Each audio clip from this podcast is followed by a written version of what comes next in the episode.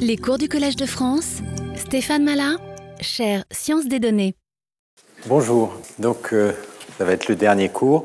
Ce que je vais faire aujourd'hui, c'est euh, vous montrer euh, les applications de toute cette théorie de l'information véritablement aux problèmes de son, aux problèmes d'image.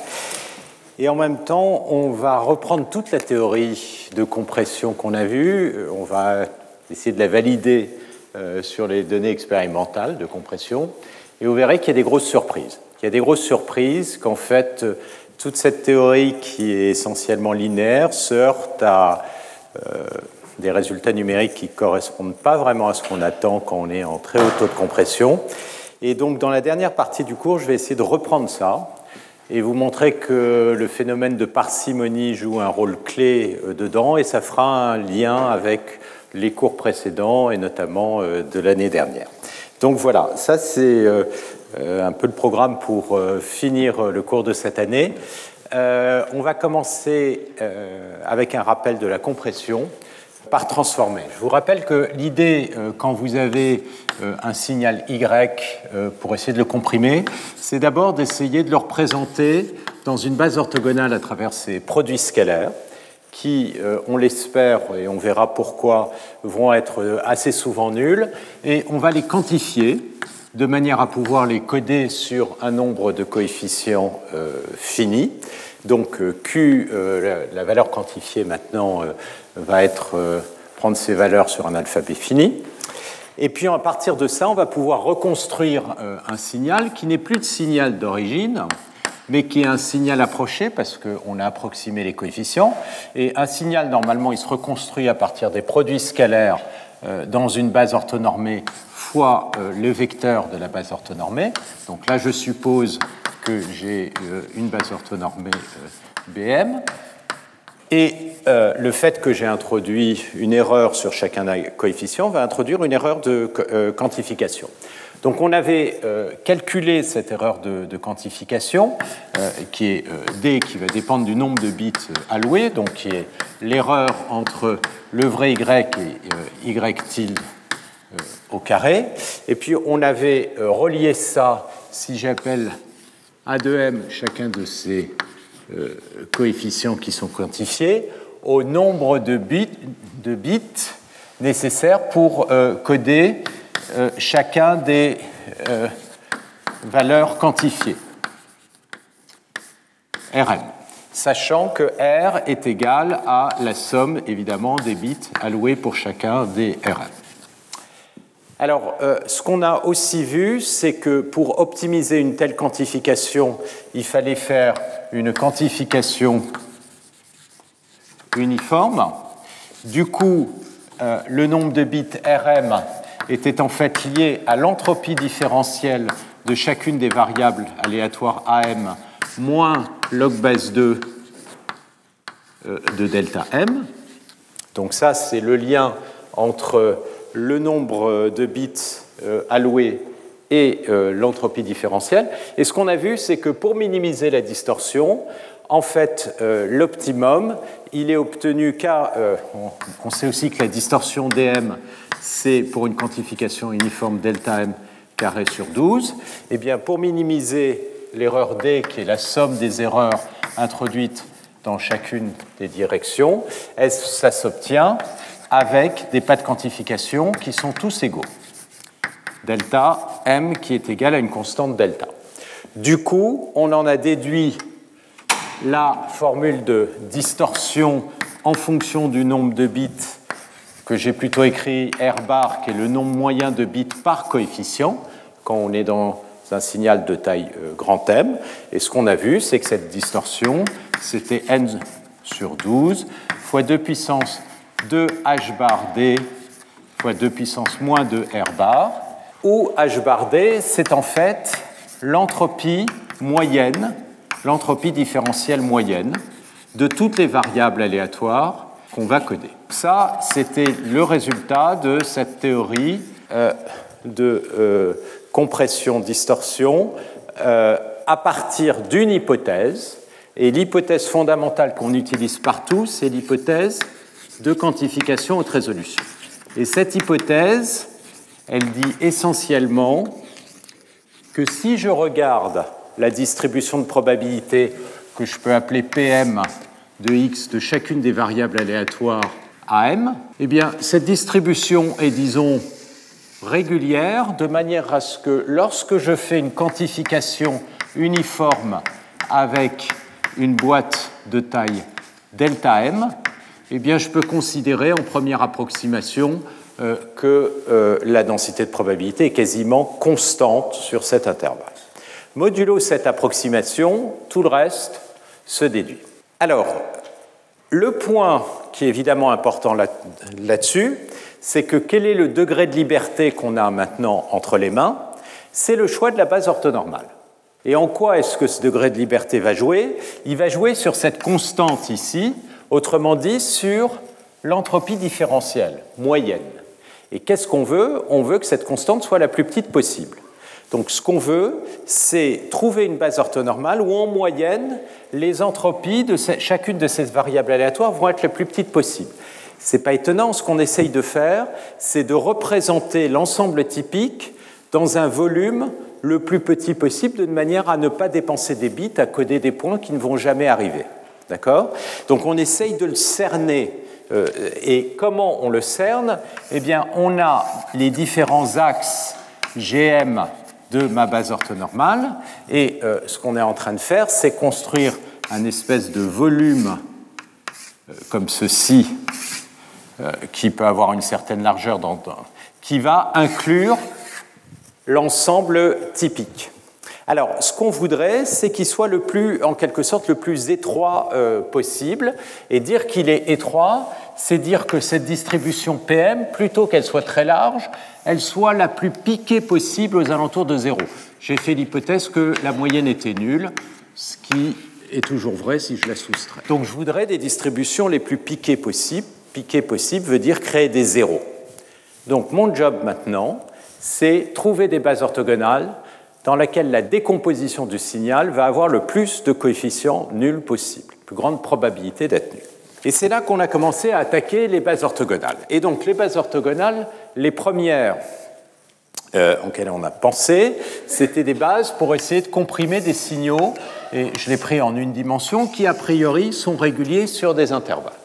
Et ce que j'avais mentionné, c'est qu'un signal régulier, a priori, sa transformée de Fourier doit avoir une décroissance rapide, parce que la régularité se relie à la décroissance si vous avez un signal de t, la transformée de Fourier ici, si le signal est régulier, a une décroissance rapide en fonction de euh, la fréquence, parce que les hautes fréquences correspondent aux oscillations, aux variations brutales, et euh, donc si jamais vous avez quelque chose de régulier, vous allez essentiellement avoir de l'énergie aux basses fréquences qui correspondent aux euh, grandes variations du signal.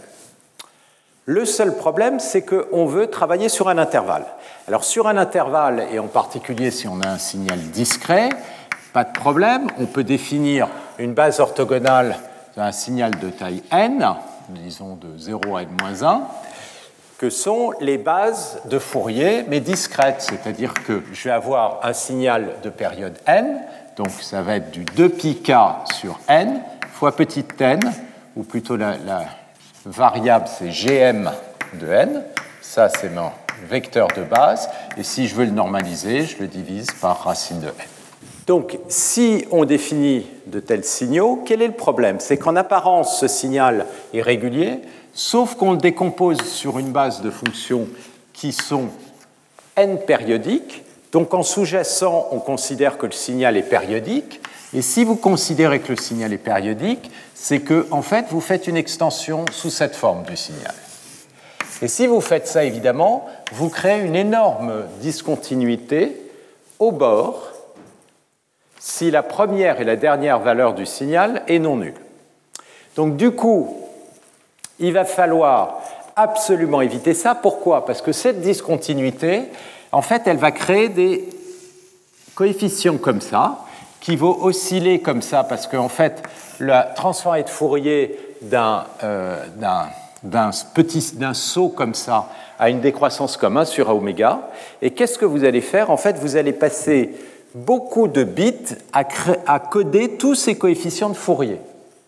Mais ces coefficients de Fourier, c'est stupide de les coder, puisque vous saviez à l'avance que vous alliez avoir exactement une discontinuité au bord. Donc ce qu'il faut, c'est la gommer, cette discontinuité.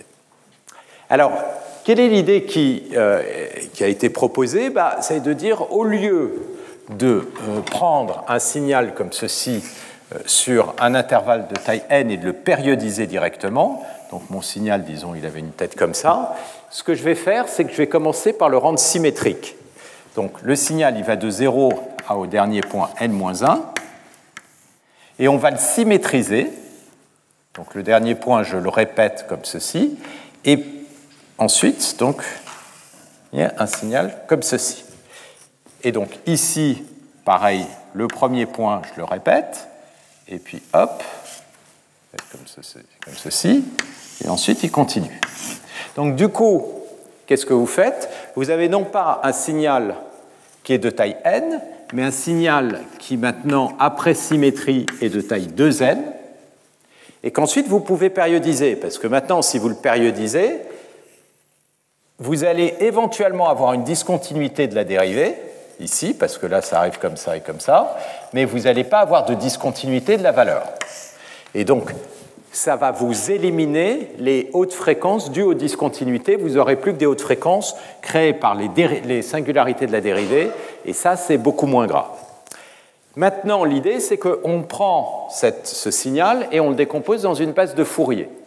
Donc la base de Fourier, maintenant, elle n'est pas de période n, mais de période 2m. Donc là, je vais avoir un 2m, 2n ici et 2n ici. Et par ailleurs, euh, regardez, vos signaux, ils sont symétriques par rapport au point moins 1,5. Donc au lieu de l'écrire m fois n, je vais l'écrire m fois n plus 1,5, ce qui revient à multiplier une phase, ça, ça reste toujours une base orthonormée.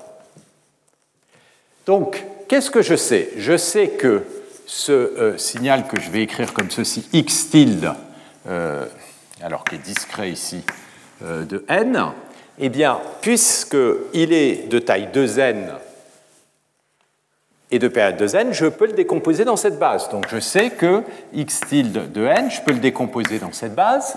Et puis cette base, si je, comme c'est un signal réel, je le décompose dans une base complexe de Fourier, je peux le décomposer entre euh, une somme de cosinus et une somme de sinus.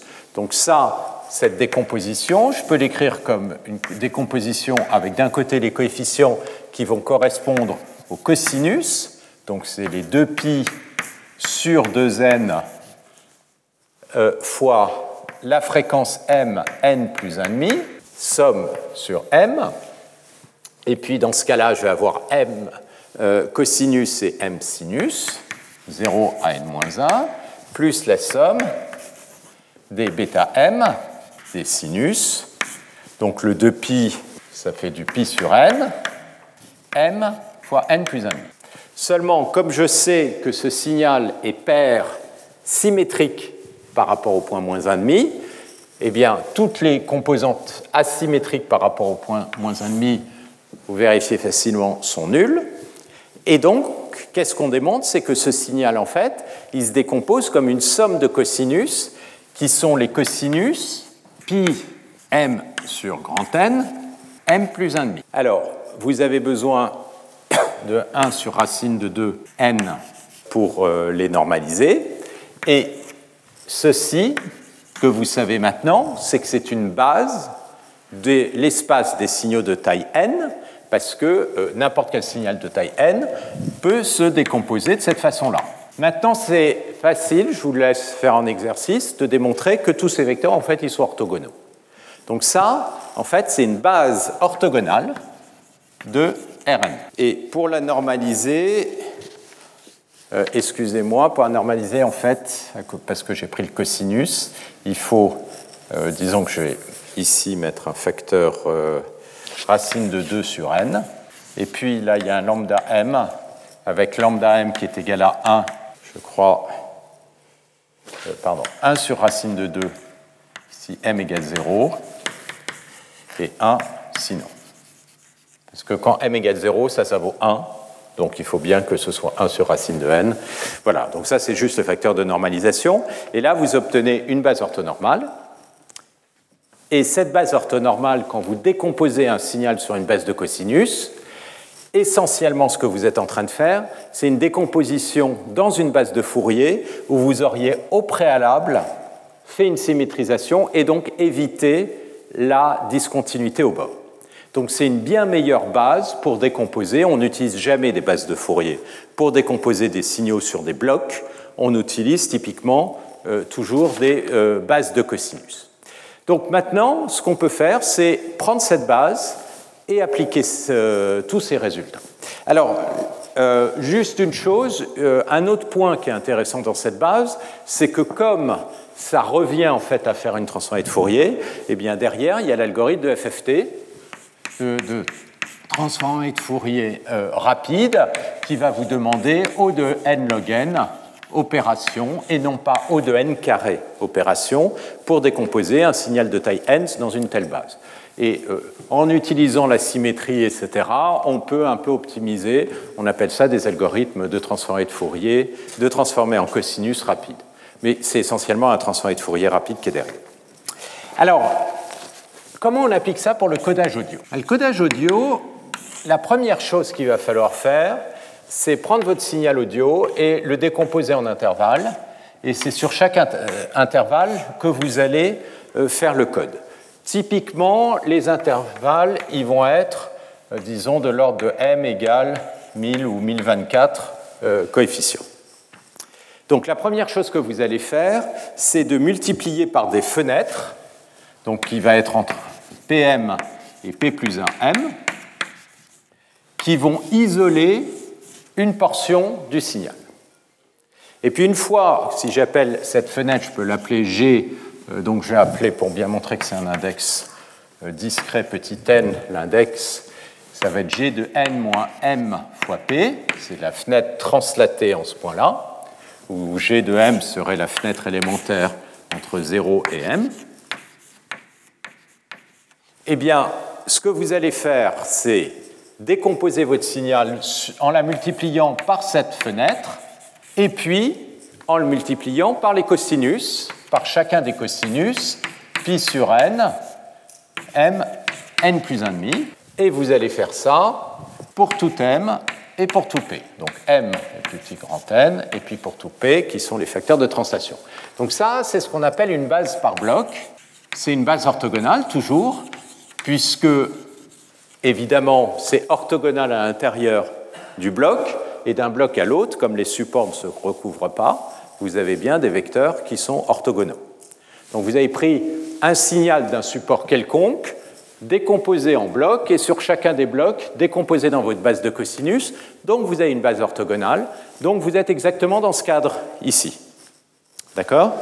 Et euh, l'idée maintenant, ça va être d'essayer d'obtenir une erreur la plus petite possible. Alors, ce qui se passe dans le cas euh, de l'audio, c'est qu'on euh, veut non pas ajuster l'erreur à une erreur euh, quadratique prise arbitrairement, mais plutôt à une erreur perceptuelle. Donc pour essayer de comprendre comment adapter à l'erreur perceptuelle, il faut un peu comprendre les propriétés du système perceptif audio et notamment les phénomènes de masquage. La question c'est essayer d'introduire des erreurs qui ne sont pas perçues. Donc, de comprendre quand est-ce que, lorsque vous avez un stimuli qui est faible, quand est-ce que vous allez être sensible à ce stimuli, quand est-ce que vous n'allez pas être sensible. Donc, a priori, on se dit il faut que le stimuli soit, euh, disons, au-dessus du seuil de perception. Alors certes, mais en fait, comme je l'avais mentionné la dernière fois, le seuil de perception lui-même dépend du type de stimuli que vous envoyez. Et c'est ça euh, le principe de masquage. Alors, dans le cas euh, de l'audio, voilà ce qui se passe. Quand vous regardez euh, les signaux et que, par exemple, vous envoyez une sinusoïde, donc là, c'est l'axe des fréquences, et que vous envoyez une sinusoïde à une certaine fréquence oméga 0. Ce que vous pouvez regarder, c'est l'influence de cette sinusoïde sur la perception d'autres sinusoïdes. Donc qu'est-ce qu'on fait euh, typiquement dans ce genre d'expérience euh, psychophysique? On envoie une sinusoïde d'une fréquence oméga 0, et puis on envoie une deuxième petite sinusoïde à une d'amplitude epsilon à une fréquence oméga 1. Et on regarde, est-ce que la personne a détecté ou pas la présence d'une deuxième sinusoïde? Et qu'est-ce qu'on se rend compte? C'est que, quelque chose de pas très étonnant, si la deuxième sinusoïde est proche de oméga 0, eh bien, on l'apercevra beaucoup plus difficilement parce que, d'une certaine manière, la première masque fait un effet de masquage.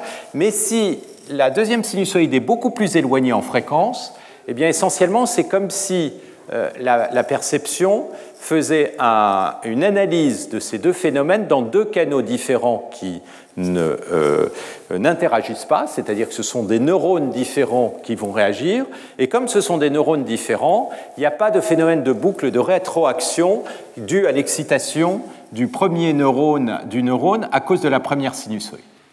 Donc la question, c'est quand est-ce qu'un signal va masquer un autre signal? Et qu'est-ce que les gens ont réalisé? C'est que si vous prenez l'axe des fréquences, eh bien, il y a ce qu'on appelle des bandes critiques de masquage, des bandes à l'intérieur desquelles, si jamais deux sinusoïdes sont dans un même intervalle, quand la fréquence est proche, vous allez effectivement avoir un effet de masquage de l'une par rapport à l'autre, mais si elles ne sont pas dans le même intervalle, ça ne va pas être le cas. Alors, ce qui se passe, c'est que les premières bandes aux basses fréquences sont toutes à peu près de même taille, entre 0 et 700 Hz. Vous avez donc 7 bandes comme ceci de masquage qui sont de même taille. Donc même largeur fréquentielle. Et puis, à partir à peu près de 700 Hz, ce qu'on observe, c'est que les bandes, elles augmentent en taille, et en fait, elles deviennent proportionnelles, elles augmentent exponentiellement, autrement dit, sur un axe logarithmique, elles seraient constantes, et la largeur de la bande, ici, elle est de l'ordre de, je crois, 0,15 fois la fréquence centrale oméga c. Donc vous avez des bandes de fréquences qui deviennent, qui croissent exponentiellement, alors qu'ici elles sont constantes. Pourquoi vous avez ce phénomène? En fait, on peut déjà en voir la trace à l'intérieur de l'oreille. À l'intérieur de l'oreille, vous avez un petit organe qui s'appelle la cochlée, qui est enroulé comme ceci. Si vous déroulez cet organe, vous avez des cils qui sont les sensibles aux variations de pression qui vont en fait enregistrer euh, le son et vous avez des neurones qui ensuite vont envoyer l'information au euh, cortex auditif. Chacun de ces cils, en fait, on peut voir ça comme un axe de fréquence. Chacun de ces cils, en fait, correspond à un filtre sur l'axe des fréquences. Et ce filtre, ce qu'on observe, c'est que les premiers filtres, ils sont de largeur constante, et ensuite, les filtres, ils deviennent dilatés. Et en fait, ça, c'est ce qu'on appelle des filtres qui correspondent à des ondelettes, c'est-à-dire des filtres qui sont dilatés en fréquence et en temps, donc ce sont aussi des filtres qui sont dilatés. Donc c'est comme si les signaux qui étaient ici envoyés, c'était une convolution du signal qui arrivait avec un filtre qui est centré à une certaine bande de fréquence oméga c qui a une certaine largeur de bande, et cette largeur de bande, ça correspond plus ou moins aux largeurs de bande critiques. D'accord? Donc l'idée, c'est que vous avez ce phénomène de masquage. Alors comment est-ce qu'on va utiliser ça? Bah, On va utiliser ça en se débrouillant pour que à chaque fois, à l'intérieur de chacune de ces bandes critiques, l'erreur ne soit pas euh, euh, perçue. Donc Comment ces algorithmes fonctionnent? On commence par calculer euh, l'énergie en fréquence. Donc on fait une transformée de Fourier dans chaque bande critique. Donc ça veut dire, si je reprends mon petit schéma, je décompose mon axe de fréquence, je regarde les bandes critiques, d'accord Maintenant, j'ai un signal dans un intervalle de temps particulier, m, qui va être ici un signal audio oscillant. Je vais calculer, ça c'est dans le temps, je vais calculer sa transformée de Fourier. Donc là, on est dans le domaine de Fourier. Là, maintenant, j'ai un axe de fréquence. Et je vais regarder l'énergie qu'il a à l'intérieur de chacune des bandes critiques. Donc j'ai calculé l'énergie à l'intérieur de chacune des bandes critiques. Et maintenant, qu'est-ce que je vais faire? Je vais le coder. Coder le signal, ça veut dire que je reconstruis un y tilde qui est égal à y plus epsilon. Epsilon, en fait, c'est la composante d'erreur due à la quantification. Et qu'est-ce que je veux? Je veux que le epsilon que je vais rajouter dans les différentes bandes soit non perceptible et donc soit au-dessous du, seuil de perception qui est lui-même une fonction de l'énergie. Et donc on calcule les pas de quantification delta m qui sont au-dessous, si possible, du seuil critique ou au moins proportionnel à ce seuil critique, si on accepte d'introduire un peu d'erreur pourvu qu'on comprime plus, et donc qui va dépendre de l'énergie de la transformée de Fourier du signal à l'intérieur de la bande critique.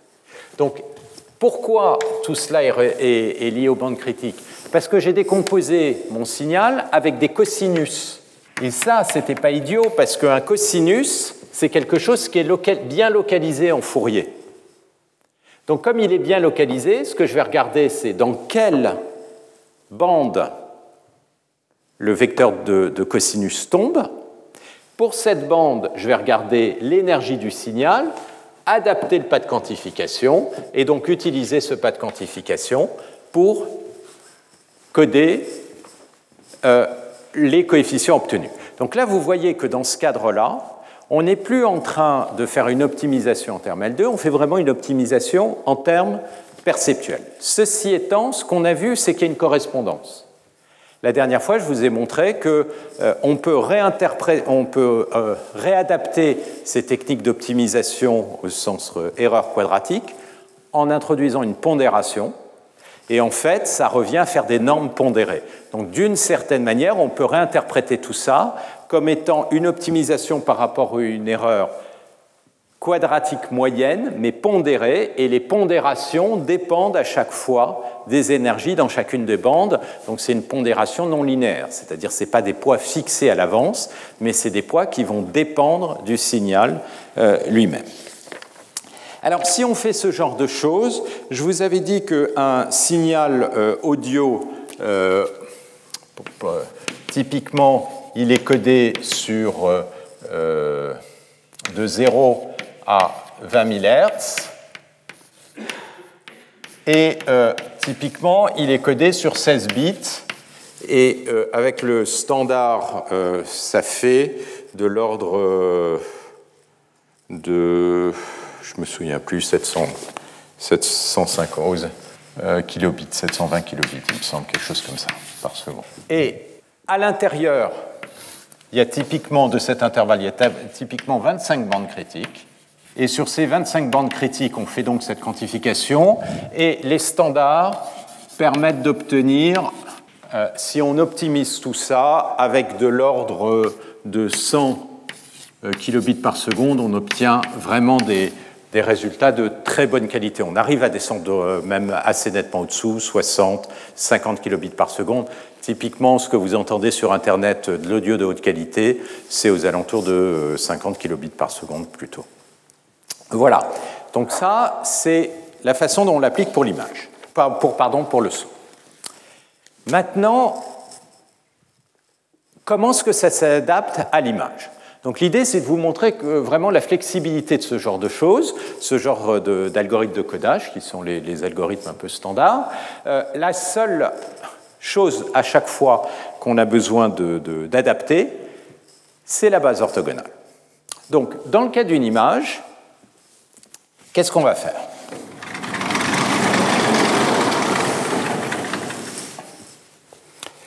Alors ça, ça va correspondre au standard JPEG.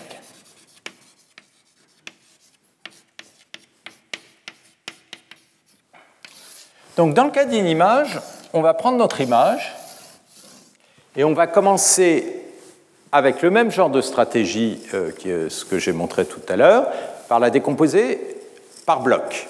Donc on va faire une décomposition en bloc, c'est-à-dire que je décompose à la fois les colonnes et les lignes comme ceci pour obtenir des petits carrés. Alors les petits carrés, ils vont être typiquement de 8 par 8 ou 16 par 16 au, plus pixels. Mais dans le cas de JPEG, c'est plutôt 8 par 8. Quand on fait du mouvement, on va plutôt utiliser euh, des blocs euh, de 16 par 16. OK, donc là, a priori, j'ai des petits blocs, comme ceci.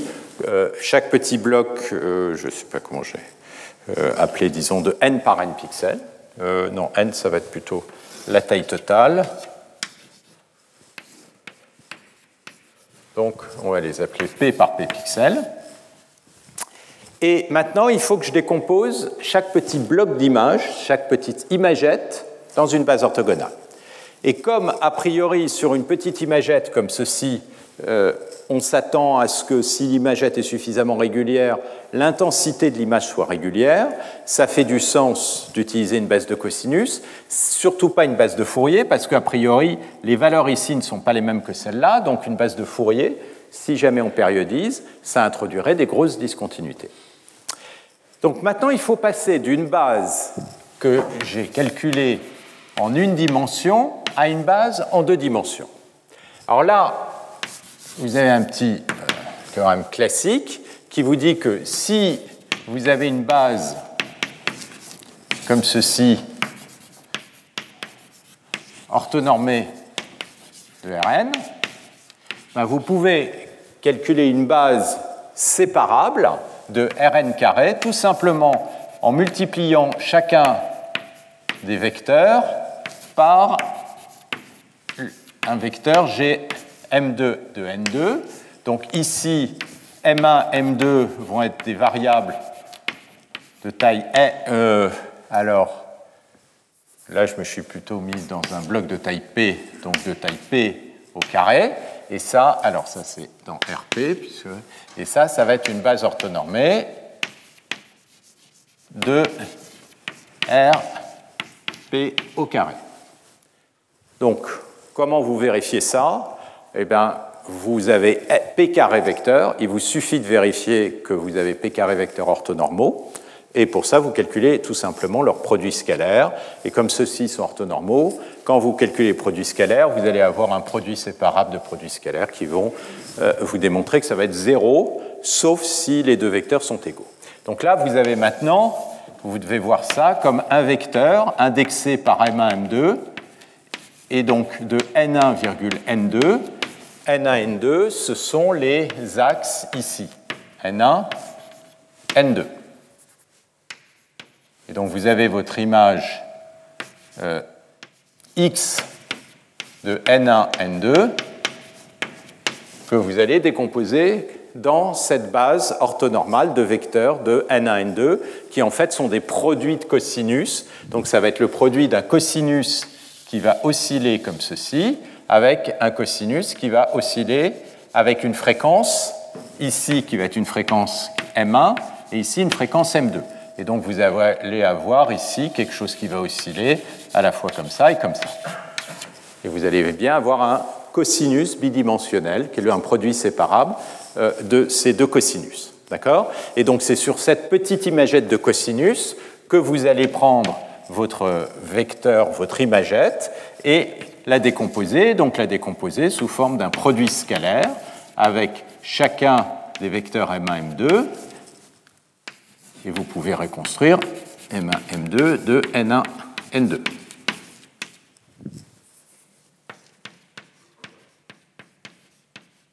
Donc ça, vous pouvez l'appeler n, cette variable.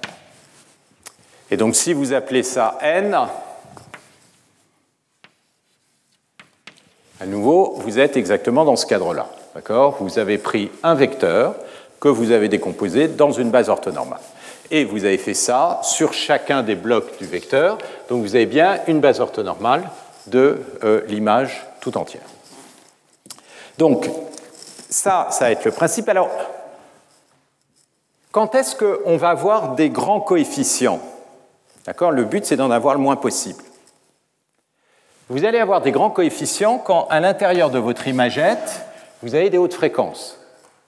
Donc typiquement, quand vous allez avoir un contour qui va passer par là, parce qu'à ce moment-là, vous allez avoir une discontinuité. Si vous avez un bloc dans lequel vous avez juste un dégradé régulier, comme euh, par exemple dans une zone, par exemple uniforme ou quasi uniforme, comme l'écran, les coefficients, le seul qui va être essentiellement non nul, c'est le cosinus de basse fréquence.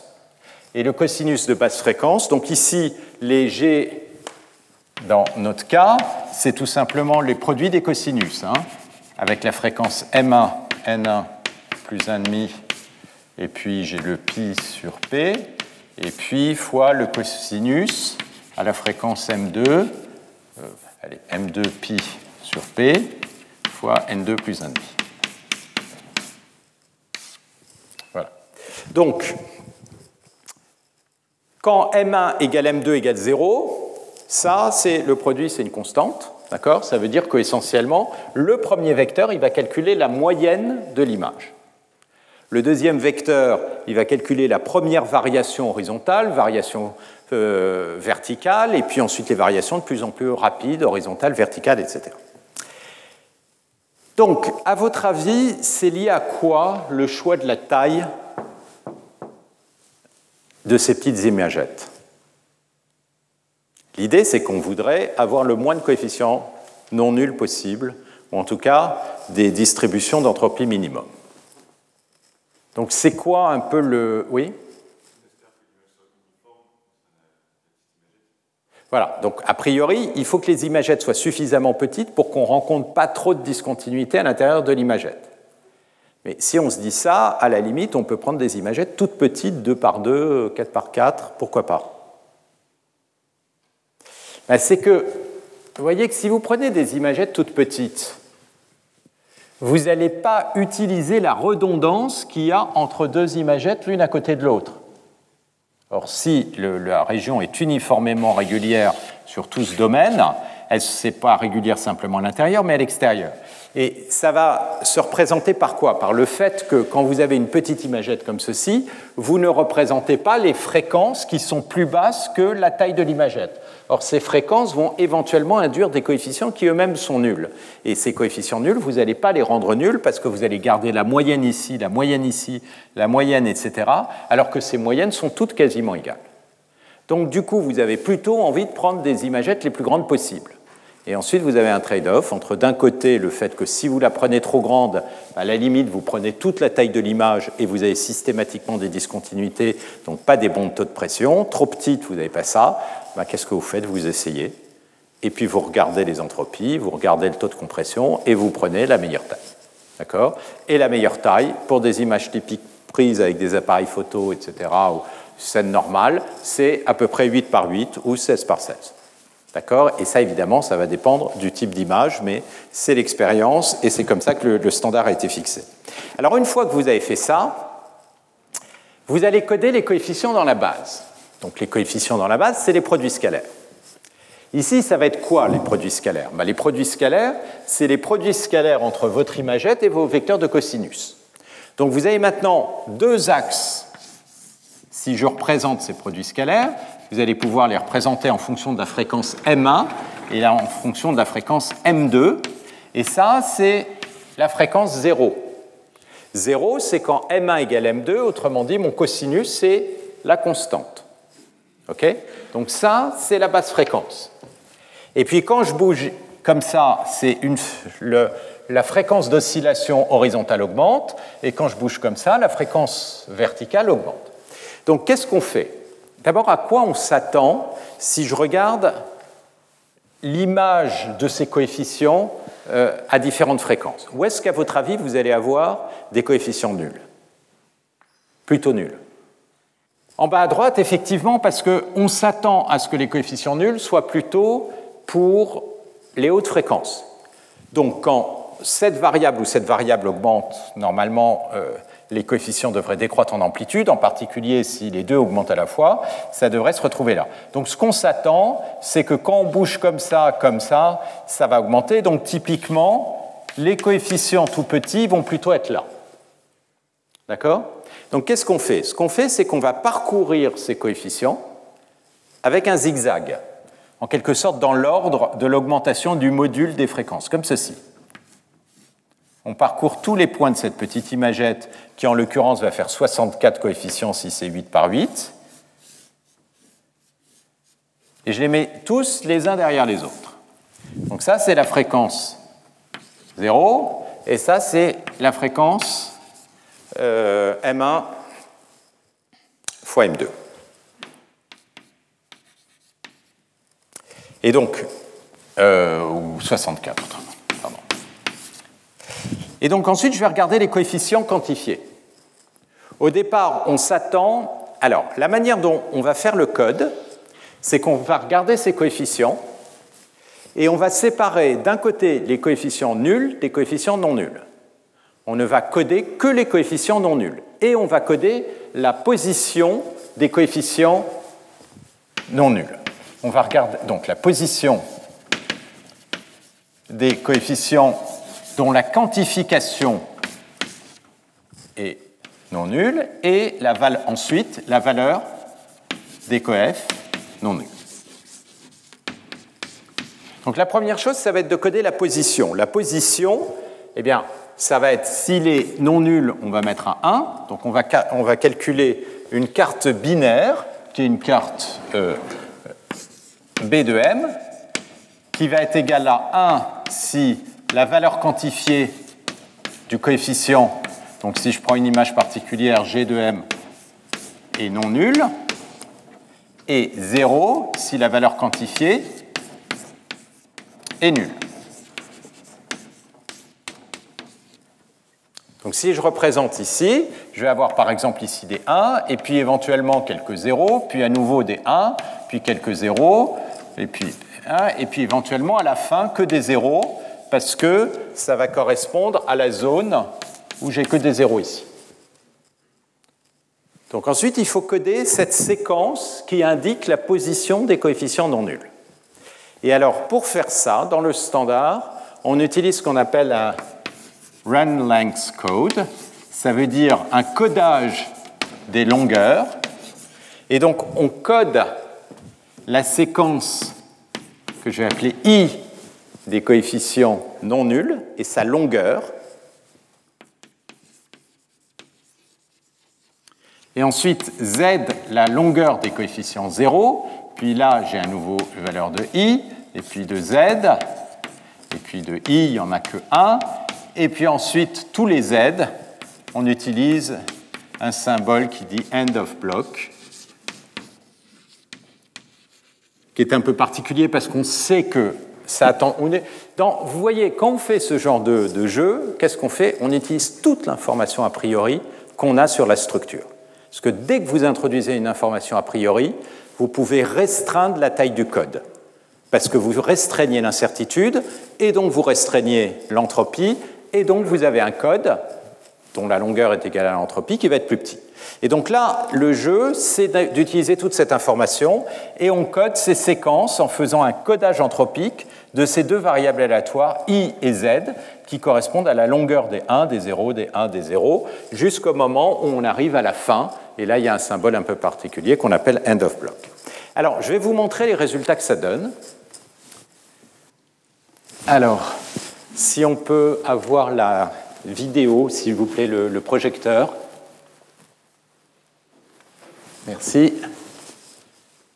Alors voilà, ce que vous avez, donc, c'est ici euh, trois images qui ont été codées par deux taux de compression. Donc, une image, à nouveau, c'est des pixels qui sont a priori codés sur 256 niveaux de bits de, gris, donc 8 bits. Et là, ce que je montre, c'est le nombre de bits total et on affiche R bar, c'est-à-dire R sur N, c'est le nombre de bits par pixel. Donc, à droite, toute la colonne de droite, ce sont des images qui ont été codées avec 0,5 bits par pixel, c'est-à-dire qui ont été codées avec 16 fois moins de bits que l'image d'origine. Si vous pensez de façon naïve codé avec un seul bit, on pourrait imaginer, ben, au lieu d'avoir 256 niveaux de gris, j'aurais plus qu'un niveau de gris, euh, deux niveaux de gris, donc 0 ou, 1, et donc une image binaire.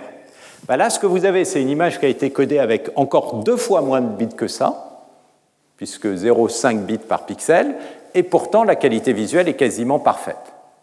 Pourquoi? Parce qu'on a utilisé la redondance spatiale. Cette idée de dire je code chacun des pixels indépendamment les uns des autres, ce serait supposer qu'il n'y a pas de redondance, et dans ce cas-là, effectivement, tout ce qu'on peut faire si on a un bit, c'est savoir est-ce que le niveau de gris c'est euh, soit blanc, soit noir. Mais là, on a commencé par transformer la représentation dans une base orthogonale, donc utiliser la redondance, et ensuite fait le codage, et là, vous voyez, le gain, il est considérable, puisque avec 0,5 bits, à nouveau, on a une image quasiment parfaite à peu près. Hein. Si on regarde, là on ne voit pas très bien, mais euh, si on regarde un peu plus en détail autour des contours, on voit des phénomènes d'oscillation, parce qu'on a quand même enlevé des hautes fréquences, et quand on enlève des hautes fréquences autour de certains contours, ça crée ce qu'on appelle des, des phénomènes de Gibbs, qui créent des petites oscillations. Alors, si on augmente, comment on augmente le taux de compression? C'est quoi la variable que j'ai en main pour faire ça? Dans tout ce schéma c'est le pas de quantification. Là, je suis dans un cas, contrairement au cas audio où j'ai fait vraiment du codage perceptuel super subtil en s'adaptant à l'énergie dans chaque bande de fréquence, on fait quelque chose de beaucoup plus brutal. On fait une quantification quasi uniforme, et donc j'ai une seule variable, c'est le pas de quantification. Et donc évidemment, si j'augmente le pas de quantification, tous les coefficients qui sont plus petits que delta vont être mis à zéro, et donc j'aurai de plus en plus de coefficients nuls. Et donc, de moins en moins de bits à avoir euh, pour coder leur position et leur valeur. Et on obtient les images qui sont à droite. Et là, vous voyez, euh, vous commencez à avoir des grosses distorsions, et notamment on voit des effets de bloc. À votre avis, les effets de bloc, ils sont dus à quoi? Sachant que j'ai fait mon code dans une base de cosinus. Ça veut dire quoi qu'on restaure une image constante par morceau? Ça veut dire qu'est-ce qu'on a fait dans cette reconstruction dans la base de cosinus. Sur chaque bloc, vous reconstituez, une constante. Donc ça veut dire que vous avez utilisé combien de vecteurs dans la base de cosinus pour reconstruire cette constante? Un seul c'est le vecteur constant. Ça veut dire que tous les autres vecteurs, ils ont été mis à zéro. C'est-à-dire que quand vous avez fait la quantification, bah, ce qui s'est passé, c'est que le delta était tellement grand que tout était nul, sauf un produit scalaire, c'est le produit scalaire avec le cosinus pour m1 égale m2 égale 0, c'est-à-dire le, euh, le, vecteur constant. Et donc, quand vous reconstruisez à partir de la base de cosinus, bah, tous les autres coefficients sont nuls, et ce que vous allez reconstruire, c'est une constante sur chaque bloc. Et c'est essentiellement ce que vous voyez ici. Et donc évidemment, vous avez une reconstruction qui est très grossière. Alors éventuellement, il y a un peu plus que la constante, parce que vous voyez quand même là, les contours ici qui créent des très grands coefficients, ils sont mieux restaurés que simplement des blocs. Donc vous faites quand même quelque chose d'un peu plus subtil, c'est-à-dire il y a des zones où vous allez mettre quand même plus de bits, et donc reconstituer plus de euh, haute fréquence, mais sinon dans les zones régulières, on le voit très bien, vous allez essentiellement reconstituer des constantes, ce qui fait des aplats, ce qui est euh, très mauvais d'un point de vue perceptuel. Alors, quand on voit ça, on se dit comment est-ce qu'on pourrait améliorer les choses et descendre plus bas, à votre avis, en termes de taux de compression? Oh, Je suis déjà 10h21 je vais vous donner la réponse. Ben, il faut utiliser des redondances qui sont de plus grands, euh, sur des plus grandes échelles. Et ça, c'est ce qu'on va faire avec des bases d'ondelettes. Donc ce que je vais faire, c'est en 5 minutes, 10 minutes, vous rappeler les grandes idées des bases orthogonales d'ondelettes, parce qu'ensuite, je voudrais vous montrer qu'est-ce qui se passe sur les taux de compression et finir là-dessus. Donc l'idée d'une base orthogonale d'ondelettes, c'est qu'au lieu de regarder sur une fenêtre de taille fixe, on va regarder sur des tailles de fenêtres qui peuvent grandir. Et donc, la base la plus simple, c'est ce qu'on appelle une base de R. C'est une fonction qui va être définie sur 0, 1, qui vaut 1 et moins 1. Et si vous prenez cette petite ondelette, vous la translatez partout, et vous la dilatez par un facteur 1 sur 2 puissance j, donc vous allez avoir des petites fenêtres de R de taille deux fois plus grande, deux fois plus grande, deux fois plus grande, et puis à chaque fois vous la translatez spatialement. Exercice, je vous laisse vérifier, c'est une famille orthogonale. Et non seulement c'est une famille orthogonale, mais n'importe quelle fonction, dans la limite où on laisse les échelles tendre vers l'infini et moins l'infini, peut être décomposé. En fait, ça revient à faire une approximation justement constante par morceau, mais sur des intervalles de plus en plus petits au fur et à mesure, et donc qui va converger vers la fonction. OK. Et puis, ça c'est bien connu, euh, c'était 1909 que Haar a découvert cette base. Et donc la question qui s'est posée, c'est est-ce qu'on peut en construire d'autres des bases orthogonales?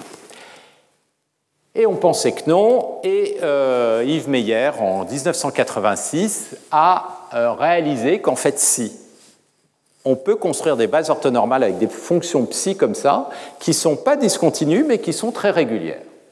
Et euh, c'est d'ailleurs un des éléments qui a fait qu'il a obtenu le prix Abel, c'était il y a une dizaine d'années, qui est le prix Nobel en maths, outre beaucoup d'autres travaux en analyse harmonique. L'idée essentiellement, c'est de dire en fait, on va considérer maintenant le problème le long de l'axe des fréquences, donc je me place dans le domaine de Fourier, et en fait, les ondelettes, qu'est-ce que c'est? C'est en quelque sorte des bandes filtres, un peu comme ceux dont j'avais parlé là-bas, euh, des bandes filtres en fréquence, qui vont être dilatées et qui vont couvrir des, des intervalles de fréquence, qui sont ici des intervalles diadiques. D'accord? Et si on se débrouille pour que les ondelettes dilatées en Fourier recouvrent bien tout l'axe des fréquences, c'est-à-dire que leur somme soit égale à 1, modulo d'autres contraintes, on arrive à construire des bases orthonormales. Et voilà une ondelette de Meyer, vous voyez, qui oscille, qui a l'air de rien, mais si jamais on prend cette fonction, on la dilate par un facteur de puissance j quelconque, et ensuite on la translate sur une grille uniforme, on obtient une base orthonormée de L2. Donc n'importe quel signal peut se décomposer dans une telle base orthonormée. Ensuite, il y a eu toute une théorie pour essayer de construire ces bases orthonormales. Ça, c'était un travail que, j'avais fait euh, à l'époque. Et puis pour essayer de euh, euh, travailler sur des algorithmes rapides. Donc il y a un algorithme rapide. Donc ça, c'était quelque chose aussi sur lequel j'avais travaillé pendant ma thèse, qui permet, que j'avais développé à l'époque, qui est un, algorithme de bande filtre qui permet de décomposer des signaux avec une complexité qui est en O de n, c'est-à-dire qui est plus rapide que la transformée de Fourier rapide. Et ce que je vous montre ici, c'est l'algorithme, le, résultat. Donc vous avez un signal, là que j'ai appelé f, qui est représenté par ces produits scalaires. Voilà le f. Et maintenant, voilà les coefficients d'ondelettes à différentes échelles. Alors en fait, là, vous avez plein de coefficients, mais ils sont tous nuls. Pourquoi? Parce que quand vous avez une petite ondelette, donc ça c'est vos ondelettes, très étroites, qui oscillent très vite mais très localisées en espace. Et puis ensuite, elles sont dilatées, donc elles deviennent de plus en plus larges. Quand vous avez une petite ondelette et que vous la mettez quelque part ici, comme le signal est régulier, peut s'approximer par une constante ou un polynôme localement, le coefficient il va être nul, quasi nul. Les seuls endroits où vous allez avoir des grands coefficients, c'est près des discontinuités. Vous voyez ici, vous avez des barres ça, ça représente l'amplitude du coefficient. Quand la barre va vers le bas, c'est un grand coefficient négatif, vers le haut positif. Et puis là, on ne les voit pas les barres parce que les coefficients sont nuls. Donc vous avez très peu de coefficients non nuls. Ils sont juste localisés au voisinage de la singularité. Si on avait fait la même chose avec une base de cosinus, quand vous avez par exemple une discontinuité comme ça, vous auriez pris votre signal, vous l'auriez décomposé en intervalles, et puis là, tous les cosinus qui sont dans cet intervalle, eh bien, ils vont réagir avec cette discontinuité. Donc, ils vont tous réagir. Alors que dans le cas de l'ondelette, vous avez une petite ondelette là, elle ne la voit pas, la discontinuité, là, elle ne la voit pas. Il n'y a que les ondelettes qui sont exactement sur la discontinuité qui vont les voir. Donc, du coup, je vais avoir beaucoup moins de coefficients non nuls. Et c'est ce que vous voyez. Et donc on peut regarder euh, ces coefficients non nuls. En fait, ils caractérisent la régularité du signal. Il y a plein de jolies mathématiques qu'on peut faire là-dessus. Maintenant, le point central qui va être important, c'est que je peux mettre à zéro tous les petits coefficients et regarder combien de coefficients je vais garder. C'est en quelque sorte les coefficients que j'ai quantifiés à zéro. Si je fais ça, c'est ce qu'on fait ici, là, j'ai gardé que 10% des coefficients du nombre total, c'est-à-dire j'ai de l'ordre de 1000 coefficients, le nombre de coefficients non nuls, il est de l'ordre de 100, et voilà le signal qui a été reconstruit à partir de 10% des coefficients. Et il est quasi parfait, et y compris au voisinage de singularité, il n'y a plus cette espèce d'effet de, Gibbs qui peut apparaître quand on met à zéro les coefficients de cosinus, parce que là, j'ai gardé toute ma précision ici. C'est un peu comme si vous faisiez une grille adaptative. Vous voyez, vous avez un signal comme ça, et puis votre signal, il est régulier par morceaux. Et on vous dit, vous devez mettre un nombre minimum de euh, coefficients pour représenter ce signal. Donc il y a une première idée qui peut venir à l'esprit, c'est de dire je vais faire un échantillonnage uniforme.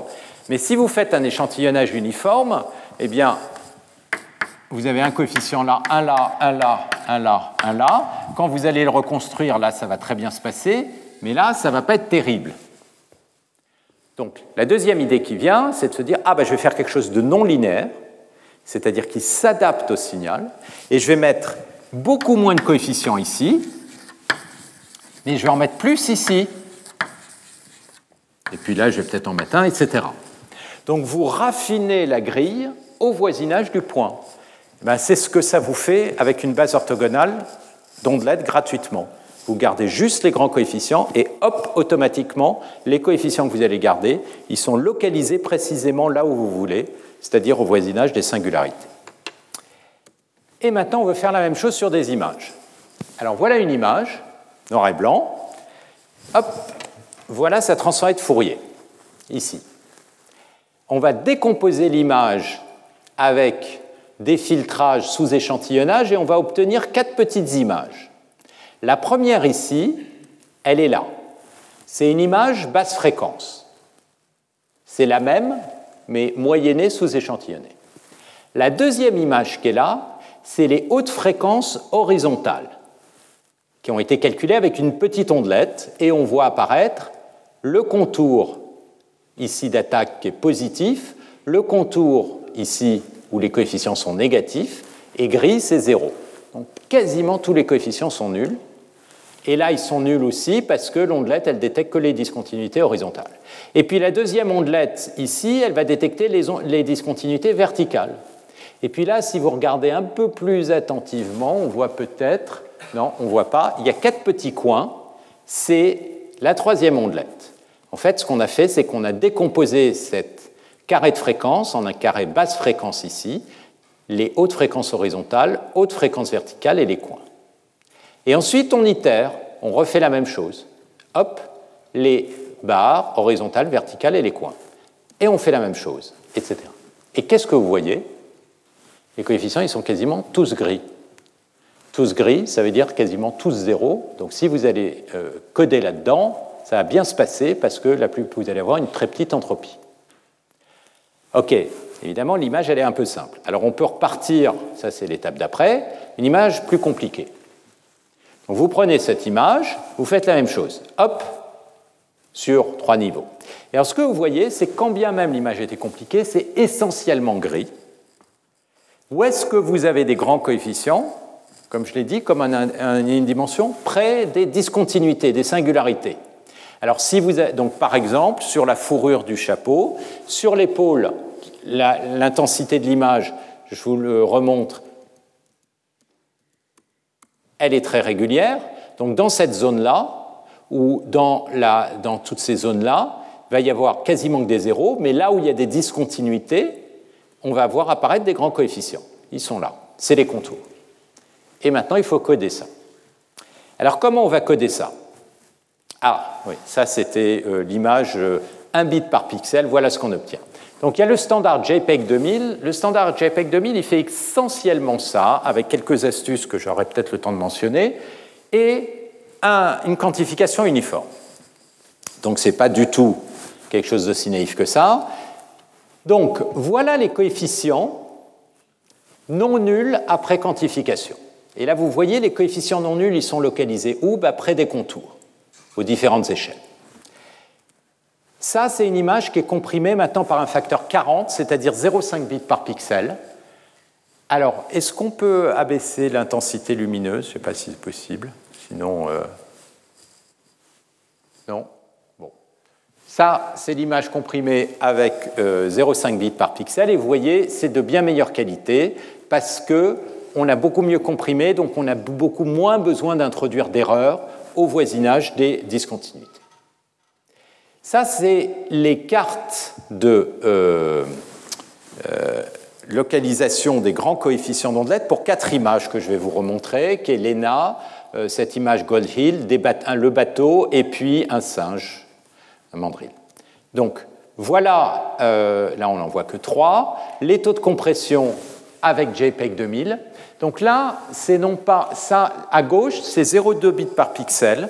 Si vous comparez par rapport à JPEG, c'était là où on voyait tous les blocs. Et maintenant, à 0,2 bits par pixel, on ne voit plus de blocs dans le cas des ondelettes. Pourquoi on ne voit plus de blocs? Parce qu'au lieu de travailler avec résolution fixe, les ondelettes peuvent utiliser des, euh, des, plages de régularité sur des domaines beaucoup plus grands, puisqu'elles regardent la régularité à toutes les échelles. Et donc, du coup, elles sont capables de beaucoup mieux comprimer, on va revenir là-dessus. Donc là, vous le voyez, pas d'effet de bloc, et on peut descendre même jusqu'à 0,05 bits par pixel, donc euh, euh, encore un facteur euh, quasiment quoi, 5. Et là, on voit non pas des effets de bloc, parce que les zones sont toujours bien régulières, mais des espèces d'effets d'oscillation au voisinage des discontinuités. Ça devient comme dans les effets de Gibbs, et donc vous voyez des distorsions qui sont typiquement les distorsions que vous voyez apparaître sur votre écran quand euh, votre image est trop comprimée. D'accord? Donc voilà un peu ce que ça donne. Alors maintenant, on peut regarder la théorie et regarder les erreurs. Ce que vous voyez pour chacune de ces quatre images, c'est R bar, d'accord? Dans ma théorie, j'ai que la distorsion, ça doit être comme moins 2, ça doit décroître comme 2 puissance moins 2 R bar. Donc euh, a priori, si je calcule le log de D de R bar, eh ben, si je prends un log base 2, eh bien, ça doit me donner moins 2R. Alors,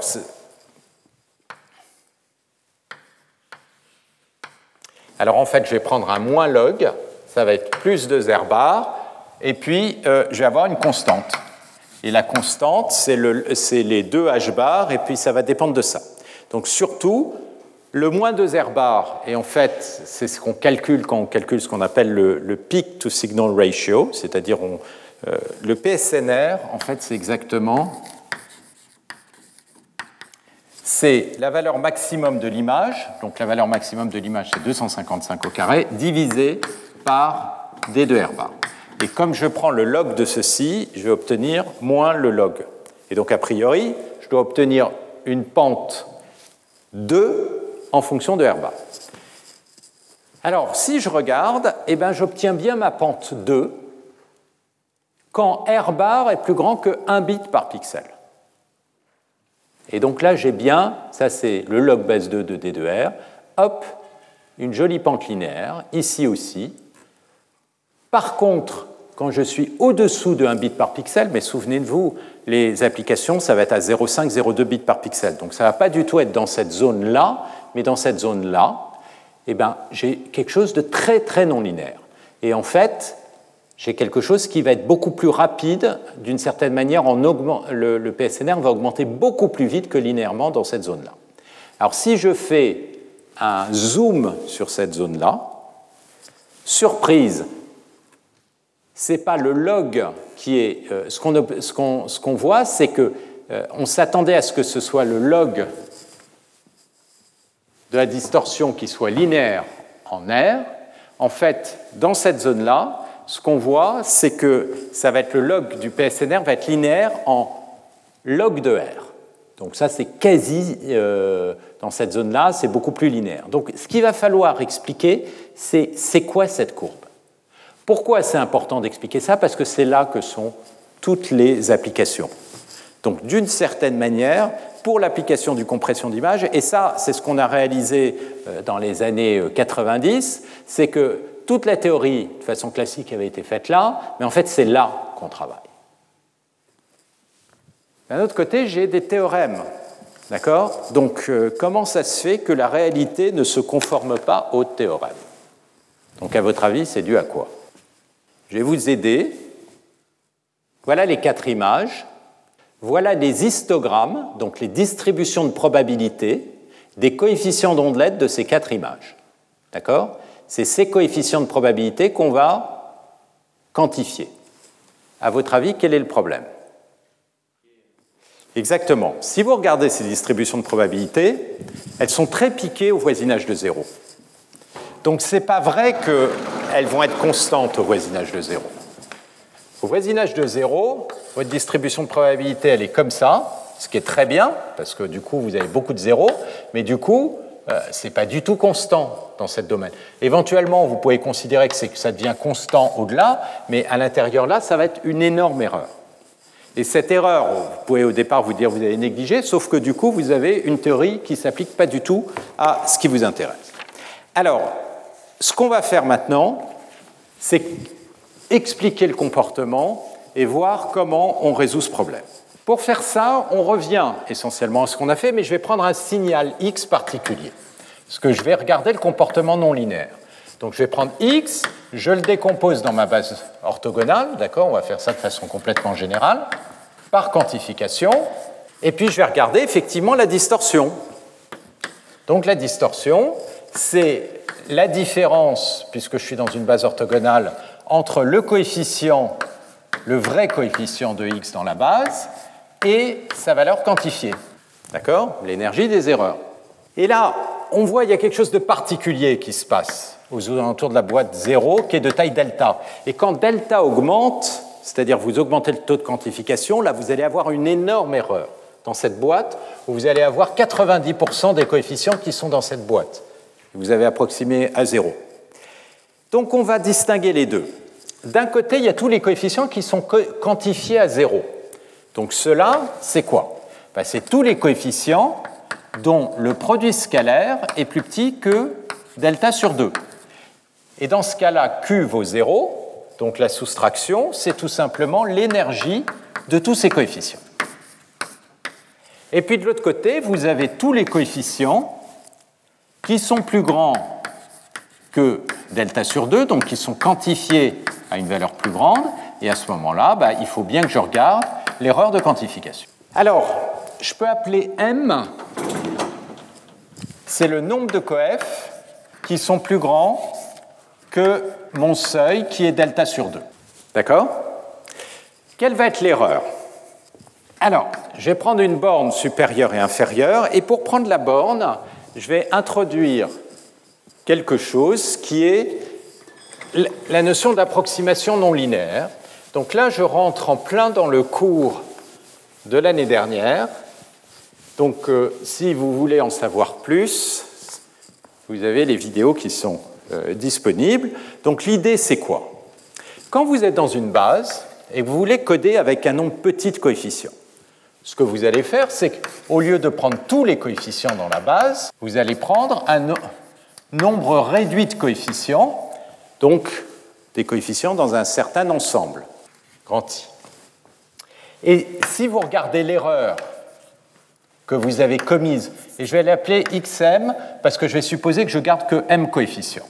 Si je regarde l'erreur entre x et xm, eh bien, c'est la somme des différences entre les coefficients.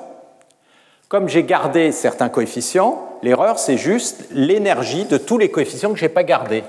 Cette erreur, si je veux la rendre la plus petite possible, qu'est-ce qu'il faut faire Si j'impose que je garde que m coefficients, il bah, faut que tout ce que j'ai éliminé soit le plus petit possible.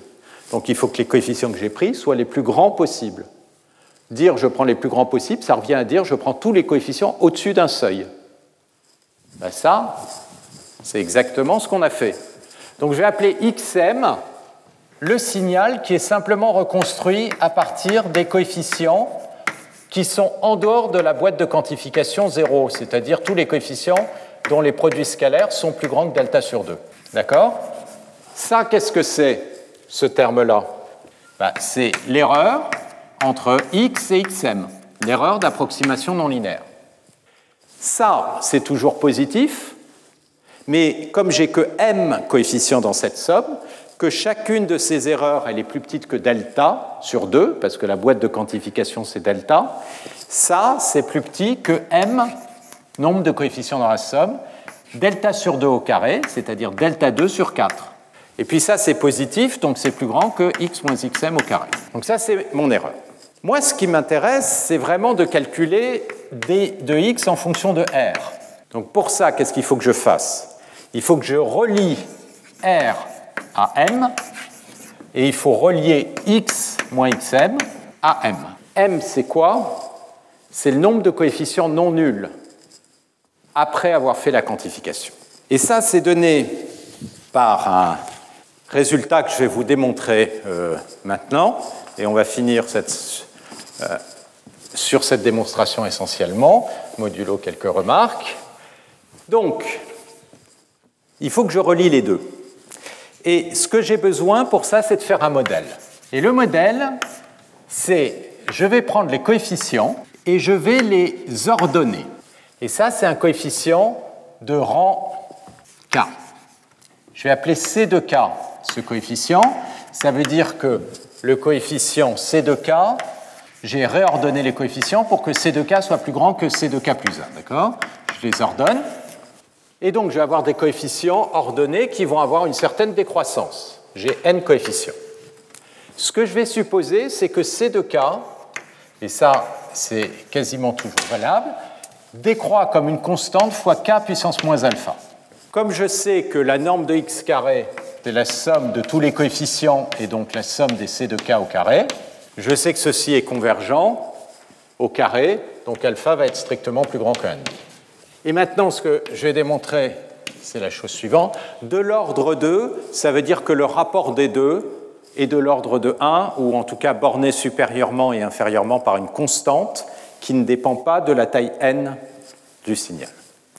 Donc le théorème, c'est que si on a effectivement bien ces deux cas qui se comportent comme ceci, alors la distorsion, de d et de x en fonction de r n'a pas du tout le comportement exponentiel qu'on avait, et il a un comportement plutôt sous la forme r divisé par log de r, exactement alpha moins 1 log de r, plus une constante, et cette constante elle est en, euh, elle est en haut de log n, à la puissance 2 alpha moins 1 moins 2 alpha.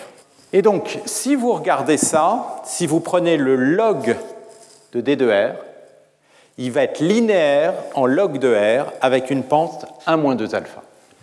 Et c'est essentiellement ce qu'on obtient ici. Le log de D de R, c'est ça qui est point. Et en fonction du log de 2R, et là la pente de ceci, c'est le alpha, ça peut varier d'une image à l'autre, ça va dépendre de la vitesse de décroissance des coefficients, et cette vitesse de décroissance, en fait, elle reflète la régularité moyenne de l'image. Alors, je vais vous montrer ça. Comme il reste 10 minutes, je vais vraiment donner l'architecture sur toute la démonstration et je finirai peut-être avec 5 minutes de retard. Alors, on va avoir après un exposé qui va nous montrer un peu, euh, par Marc Antonioni, qui va nous montrer un peu l'état de la recherche actuelle sur les problématiques euh, euh, de compression. Donc, pour démontrer ça, j'ai effacé peut-être ce que je ne voulais pas effacer. Ce qu'on euh, avait vu, c'est que la distorsion, elle est comprise entre x moins xm carré plus m delta carré sur 4, et elle est plus grande que x moins xm carré. Donc la première chose, c'est de calculer x moins xm au carré. Mais x moins xm, qu'est-ce que c'est? X moins xm, c'est la somme de l'énergie de tous les coefficients dans la base qui sont plus grands que delta, que la boîte de quantification, donc delta sur 2. Ça revient à dire quoi? Ça veut dire que j'ai gardé les plus grands coefficients. Donc j'ai gardé les m plus grands coefficients, donc les coefficients de rang k qui est plus grand que m, et m plus 1 à n. Ces deux cas, c'est précisément ces produits scalaires en prenant les plus grands. Qu'est-ce que c'est que m? m, en fait, j'ai regardé tous les coefficients ordonnés, j'ai mis mon amplitude qui était delta sur 2, et le nombre de coefficients qui est plus grand que delta sur 2, c'est m. Et ceci, c'est quoi? C'est l'énergie de tous les coefficients qui sont plus petits que delta sur 2. Donc ça, c'est quoi? C'est cette somme. Mais qu'est-ce que je sais? Je sais que cette somme, elle va être de l'ordre de la somme sur k de m à n, et c de k, c'est de l'ordre de c carré k à la puissance moins alpha, ça me fait 2 puissance moins 2 alpha. Et comme alpha est plus grand que 1, je vais bien avoir une série qui est convergente. Et là, vous approximez votre série par une intégrale et vous vérifiez que ça, c'est c carré fois la valeur, la borne inférieure, c'est-à-dire m, à la puissance 1 moins 2 alpha. OK, donc là maintenant, on sait relier l'erreur, ces termes-là, à m, il y a le paramètre, c'est alpha. Deuxième problème, maintenant, il faut que je relie, je l'avais dit, le nombre de bits. Alors le nombre de bits, comment on va coder? Ce qu'on a dit, c'est que R, je vais le décomposer en deux parties. D'un côté, je vais décomposer dans le nombre de bits qu'il me faut pour coder les coefficients qui sont nuls ou pas nuls. Autrement dit, ça c'est là pour coder la position des coefs non nuls je crois que je l'avais mis là, c'est-à-dire pour coder cette carte B de M qui est ici, c'est-à-dire la position de tous les coefficients non nuls. Et puis R1, c'est le nombre de bits qu'il me faut pour coder la valeur des coefficients non nuls. Les coefficients non nuls, leur valeur, comme C de K, c'est de l'ordre de euh, K carré K à puissance moins 2 alpha, leur valeur, elle va être entre a priori moins C et C j'ai pris des boîtes de quantification de taille delta. Donc combien de boîtes de quantification je vais avoir 2C divisé par delta? Si je suppose que je fais les choses brutalement, bah, je prends un code de taille fixe, et donc le nombre de bits, ça va être log base 2 de k, et donc le nombre de bits R1, ça va être m, le nombre de, coefficients, fois le nombre de bits, c'est-à-dire log base 2 de 2c sur delta.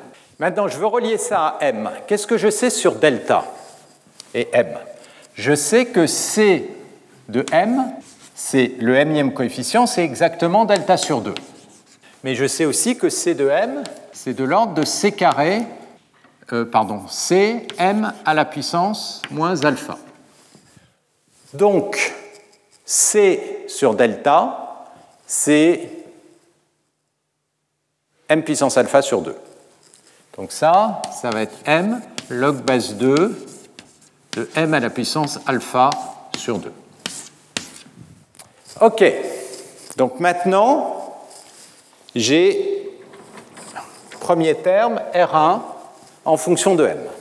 Maintenant, dernière étape, combien de bits il me faut pour coder la position des coefficients nuls. Coder la position des coefficients nuls, c'est coder la carte B de M, ici. C'est-à-dire la carte, si je déroule M, qui va aller entre, disons, 0 et n-1, c'est une carte binaire qui me dit là j'ai un coefficient non nul, là il est non nul, là il est nul, il est nul, il est non nul, il est nul. Voilà et je veux le moins de bits possible pour coder ça. Alors comment on fait? Vous avez une source binaire que vous voulez coder.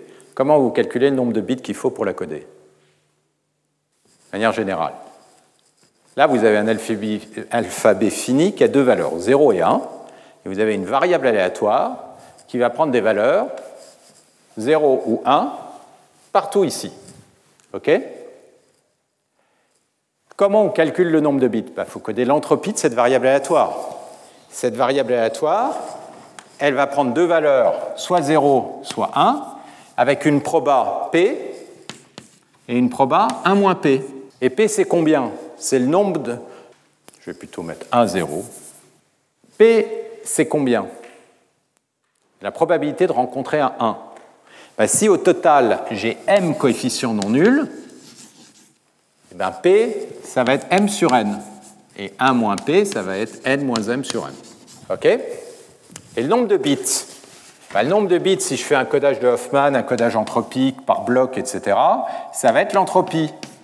Et l'entropie, c'est quoi? Le nombre de bits par coefficient, ça va être l'entropie. Et l'entropie, c'est P log de P, avec un signe moins.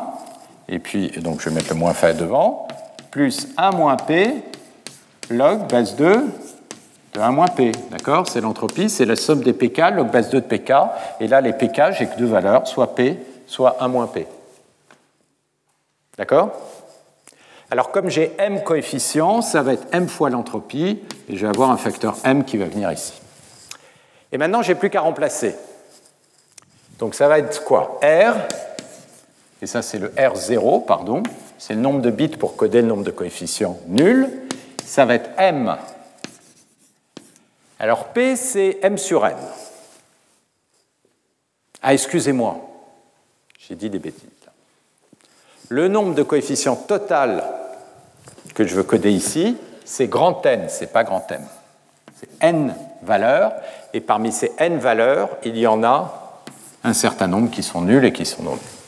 Donc, le nombre de bits total, ça va être N, fois P, alors P c'est M sur N, log base 2 de M sur N, et 1 moins P, c'est 1 moins M sur N, log base 2 de 1 moins M sur N.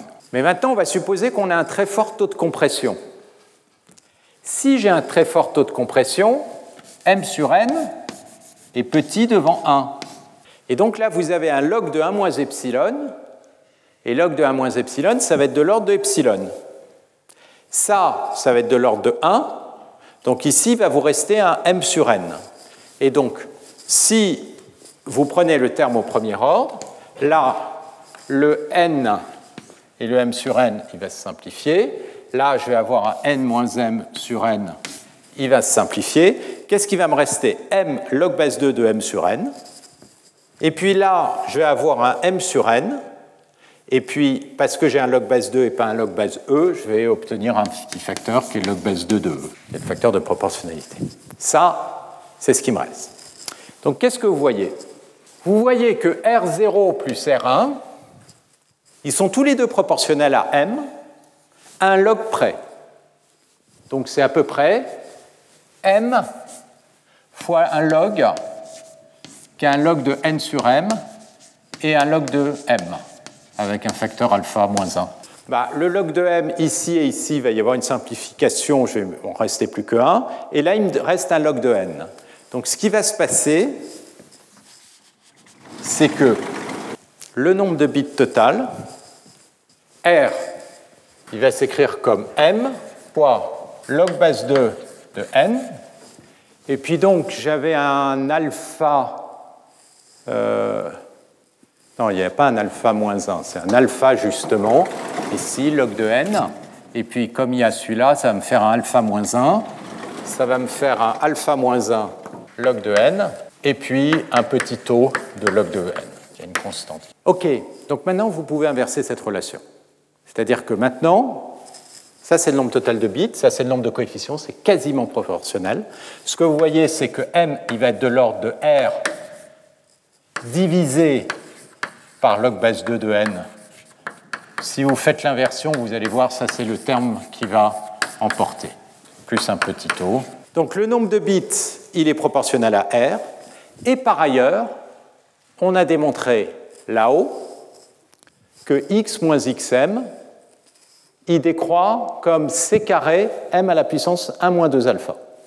Donc si vous prenez cette expression et vous la mettez là-dedans, vous obtenez le résultat du théorème, qui est ici.